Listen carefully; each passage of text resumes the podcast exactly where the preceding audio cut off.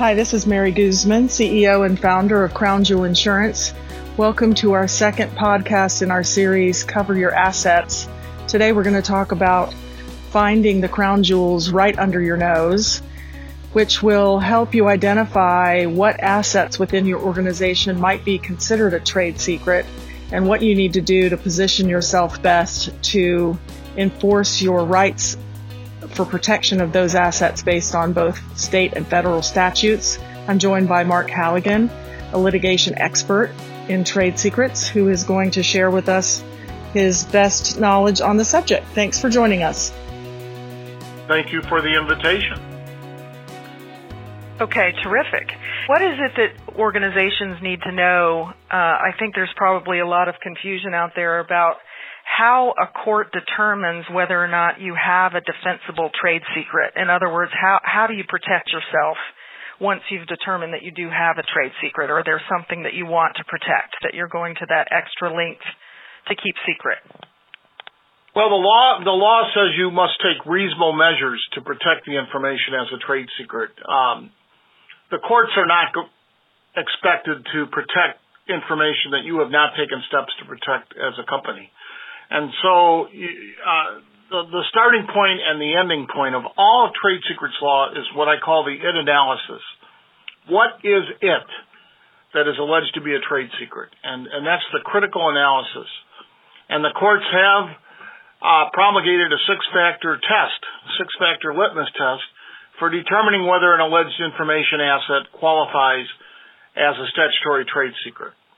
Uh, the reality is, is the Federal Circuit was created back in 1982, and everyone was focused on patents uh, from 1982 and, until we've now moved into the information age.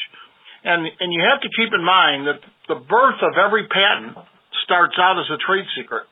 So if I have some sort of novel, uh, you know, conception on this call today, the only way to protect that information is to keep it as a trade secret to take affirmative steps to protect that information from any unauthorized disclosure to third parties. Uh, then I have to at some point make an election as to whether or not to convert that trade secret asset, because that's what it is immediate, immediately upon consumption, whether I make this decision to convert that trade secret asset into a patent. Uh, and if you, if, if if the company makes that decision, then they proceed with prosecution of a, of a patent application. The other option is to continue to keep that information as a trade secret, and that requires reasonable, reasonable measures to protect that information from any unauthorized disclosure or use. Okay, and you mix you mentioned the six factor litmus test. Can you give us can you tell us a little bit about what those six factors are specifically and if you you know how organizations might look to themselves to either score you know score their ability to pr- pr- prove each one of those six factors?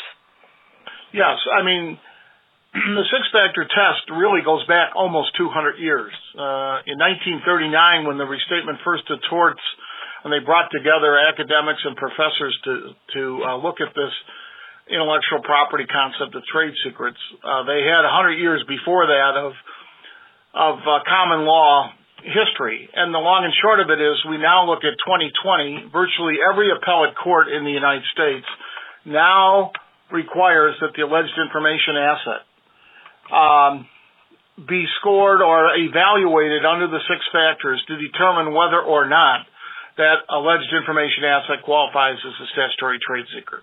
When you're at a cocktail reception or at some law or bar event and someone walks up to you and says, you know, I'm a trade secret lawyer, that's my practice, ask them what the six factors are, and if they don't say immediately, number one, the extent to which the information is known outside the company, number two, the extent to which the information is known inside the company, Number three, the time, effort, and money expended to develop the trade secret. Number four, the level of security used to protect the trade secret. Number five, the value of the trade secret to the company, or if it were to get it in the hands of competitors.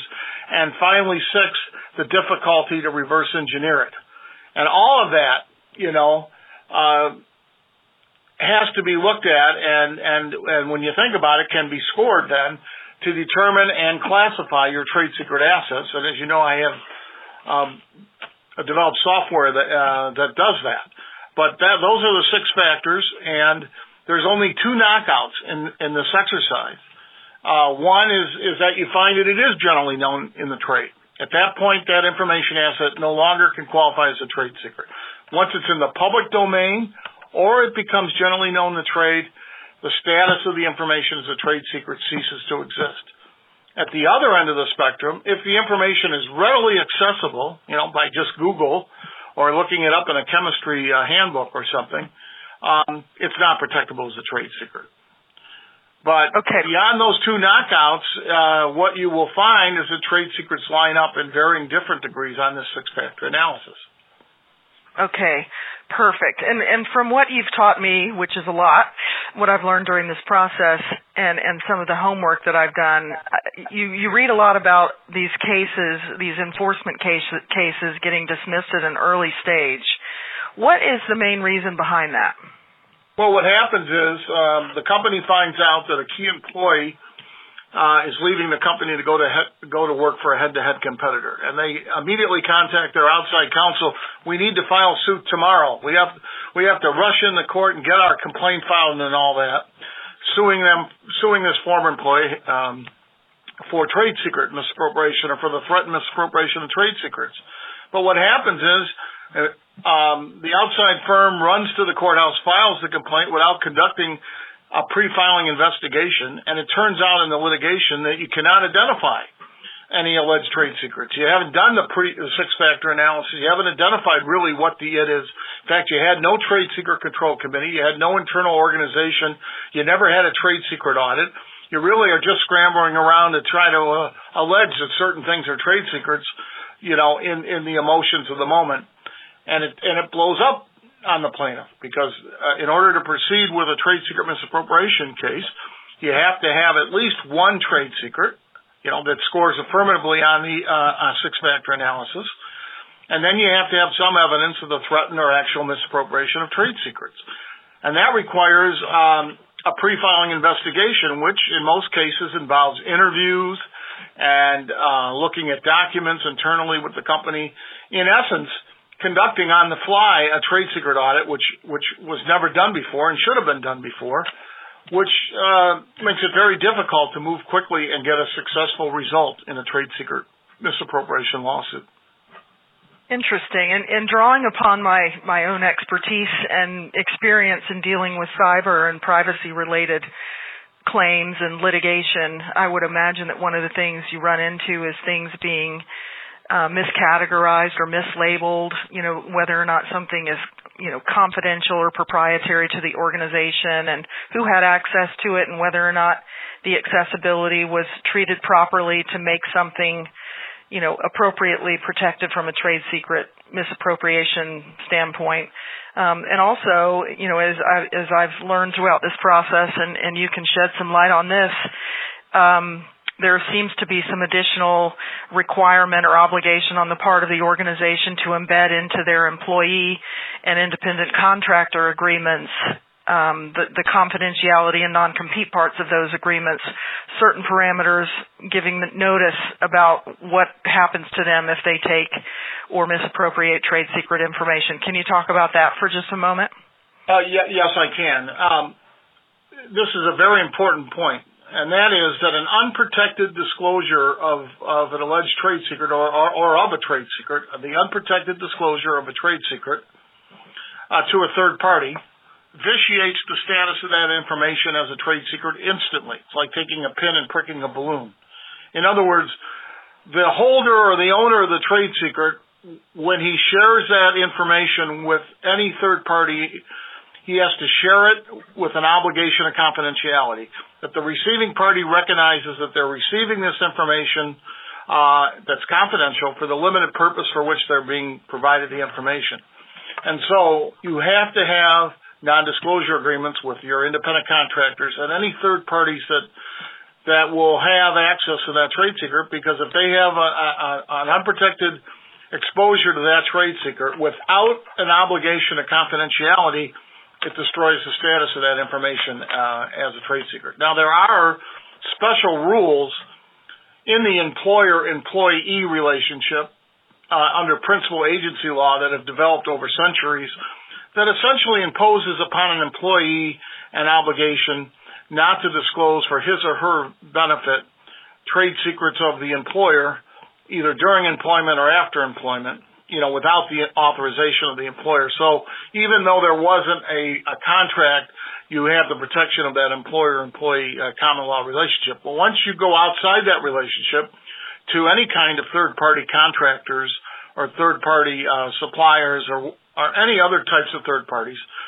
uh, without NDAs in place, you are essentially exposing your trade secrets in an unprotected state without the obligation of confidentiality, and, and that vitiates and destroys the status of that information uh, as a trade secret.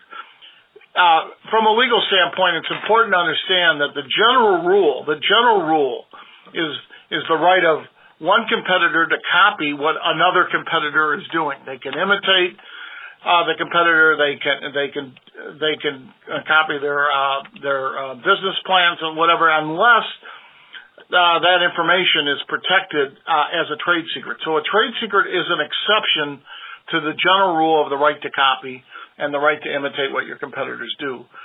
So if a competitor wants to uh, take, uh, uh, copy or replicate or do things that would involve uh, your trade secrets. The only way to fend them off is to fend them off with patents, copyrights, trademarks, and trade secrets. But trade secrets are an exception to the general rule of, of the right to copy information. So they're very fragile assets, and they exist only to the extent that the holder of the a trade secret takes reasonable measures to protect against unauthorized disclosure or use of the information. And at some you... point, at some point, the information becomes stale. In, in other words, if you went back and looked at the uh, the business plan of a major company 10 years ago, that was at the time a highly guarded trade secret, but today that information doesn't provide a competitive advantage. So you have information where you've taken reasonable measures to protect it, and you're deriving an actual or potential economic advantage from the secrecy of that information. Right. That's all outstanding information. I, am guessing that all the non-attorneys listening to this podcast had no idea about a lot of that background information. Thanks, Mark, again for joining us today. I hope you can join us for our next in the series discussing the federal and state statutes that are used to litigate trade secret protection. In addition, you can check out our website at www tradesecretinsurance.com or follow us on social media. You also can find a full length webinar with several of our experts discussing the subject in detail at Crown Jewel Insurance on YouTube. Thank you.